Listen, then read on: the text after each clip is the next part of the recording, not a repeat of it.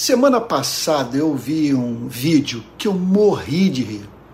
É uma história envolvendo um antigo e famoso ator britânico que contou a seguinte coisa: ele estava fazendo um filme nas Filipinas e aí houve uma recepção numa casa super luxuosa e então para a qual ele foi convidado. Lá pelas tantas ele observa a anfitriã de olho nele sabe? Não tirava o olho dele tal, olhando assim, meio enviesado e tal. E então até que ela o chama para conversar. Quando esse ator se aproxima, ela vira-se para ele e faz uma pergunta: Vem cá, o senhor é traficante? Ao que ele virou-se para ela e disse: Não, mas por que você está me perguntando isso? Não, porque está todo mundo aqui na festa dizendo que você é o Michael Caine dizer, era o autor britânico Michael Caine que estava presente na festa. E o tal de, ó, ali está o Michael Caine, Michael Caine, e a anfitriã então falando, esse aí é o homem da cocaína que está distribuindo para todo mundo. Só que ele no final dessa fala, ele conta a seguinte coisa, olha, essa história só pode ser real, que eu estou contando, porque não dá para inventá-la.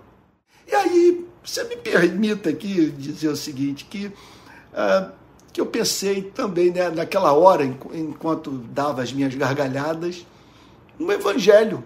Sim, porque é uma história também que a gente tem como verdadeira porque não dá para ser inventada.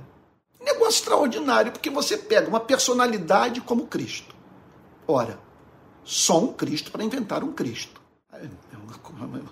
É uma, é, é um caráter, é uma, é uma biografia, sabe, é inigualável. Negócio que não tem paralelo.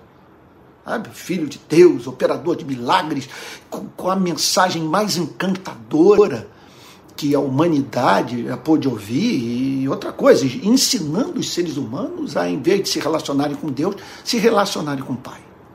Agora, o incrível é o cristianismo dizer o seguinte: veja, no mundo em que todos os seres humanos são encontrados trazendo nas mãos uma oferta para comprar o amor da divindade, no cristianismo, Deus é ofertante. Ele que oferece a oferta ao homem, o corpo do seu filho, imolado, a fim de que Deus pudesse oferecer aos seres humanos um perdão justo. Então, na fé cristã, Deus não pede oferta. Ele pede que aceitemos a sua oferta. E é claro que todo aquele que uma vez compreende essa história de Deus ofertando seu próprio filho para que pessoas sejam salvas, é, é levado a tomar a decisão de ofertar a totalidade da sua vida ao Criador. Não para comprar o seu amor, mas por, por já ter sido atingido na alma pelo amor divino.